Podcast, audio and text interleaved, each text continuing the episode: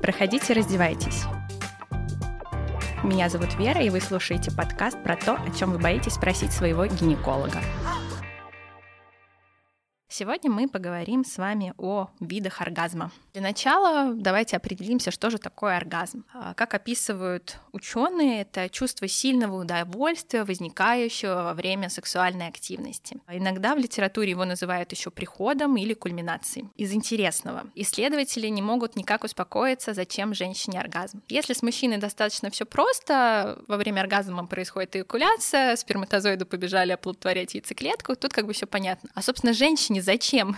Ученые не могут спать спокойно. И на сегодняшний день существует две версии, почему мы оргазмируем. Первое, что при оргазме стенки мускулатуры влагалища начинают активнее сокращаться, стимулируя половой член и тем самым ускоряя процесс эякуляции мужчины. Вторая версия, что раньше мы обладали способностью к индуцированной овуляции, то есть у женщины во время оргазма также вот как и у мужчины, да, бегут сперматозоиды, у женщины выбегала яйцеклетка. Потом якобы эти процессы рассинхронизовались, и вот э, мы теперь отдельно овулируем и отдельно оргазмируем. Ну, в общем, ученые ученые пусть разбираются, но главное, чтобы мы дальше продолжали оргазмировать. А из интересных фактов часто говорят, что важна длина полового члена да, во время полового контакта. Почему это не так с анатомической точки зрения? Потому что на самом деле э, иннервируется всего лишь э, нижняя треть, чувствительная иннервация есть всего лишь у нижней трети влагалища. По факту достаточно длины полового члена это всего лишь 3 сантиметра.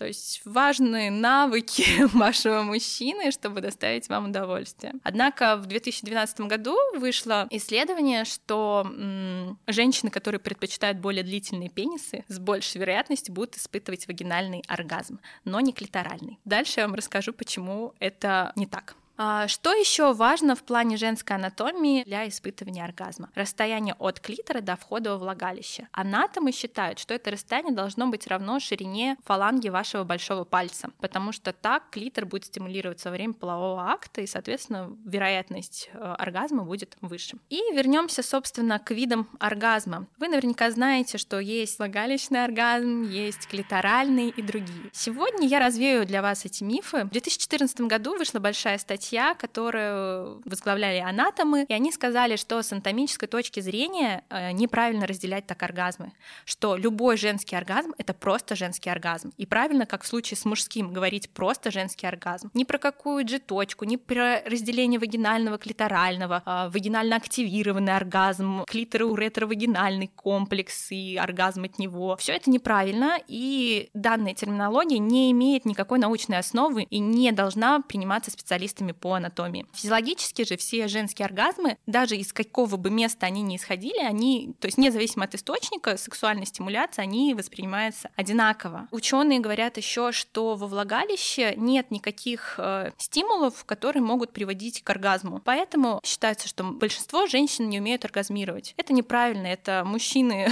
э, создали этот миф. На самом же деле все вот женские сексуальные дисфункции популярны только лишь потому, что они основаны на том, чего не существует существует, то есть на вагинальном оргазме, да, женщина считает, у меня есть проблема, у меня нет вагинального оргазма. Его может и не быть, нет понятия вагинальный клиторальный оргазм. Специалисты по сексуальной медицине говорят о том, что просто есть женский оргазм. Если у вас есть оргазм, все, вы здоровы, прекрасно, все хорошо. Тем не менее, разделение на классификацию оргазма есть, и она достаточно любопытна. Выделяют каитальный, то есть во время полового акта оргазм, и вне каитальный, вне полового акта. К нему относятся мастурбационный, то есть, да, именно за счет мастурбации самой женщины, миокомпрессионный. Вот это очень интересная штука, связанная с сильным напряжением внутренних мышц бедра и нижней части живота. То есть вот когда женщина так сильно сама напрягается, она сильно сводит ноги, и вот это напряжение приводит к оргазму. Дальше петинговые, случайные, во сне и струйные оргазмы, сквир. Вот здесь, опять же, остановимся. С чем это обосновано, опять же, с анатомической точки зрения? Действительно, у некоторых женщин есть такие железы сквира, они достаточно достаточно небольшие, и их секрета хватает, ну, там объем максимум 1-2 миллилитра. То есть то, что показывают в порно, это золотые дожди, это просто женщина описалась. Смешивается секрет желез сквира с мочой, собственно, да, вот это вот очень обильные струйные оргазмы. На самом деле струйный оргазм, да, там максимум 1-2 миллилитра выделяется, но действительно а, не все женщины к такому способны. Есть интересная штука. Я в своей практике с этим ни разу не встречалась, но в литературе описано так называемый приопизм. Приопизм — это эрекция в течение более чем 4 часов. Женщина это может ощущать как болезненность, это может привести к сильному нагрубанию, отеку в области клитора. А, то есть, ну, достаточно это некомфортная ситуация, и поэтому для облегчения симптомов, ну, как бы надо срочно обращаться к специалисту. Чаще всего такое состояние наблюдается у женщин, принимающих э, антидепрессанты, либо какие-то другие психотропные препараты. Я в своей практике лично с этим никогда не встречалась, но случаи описаны. А,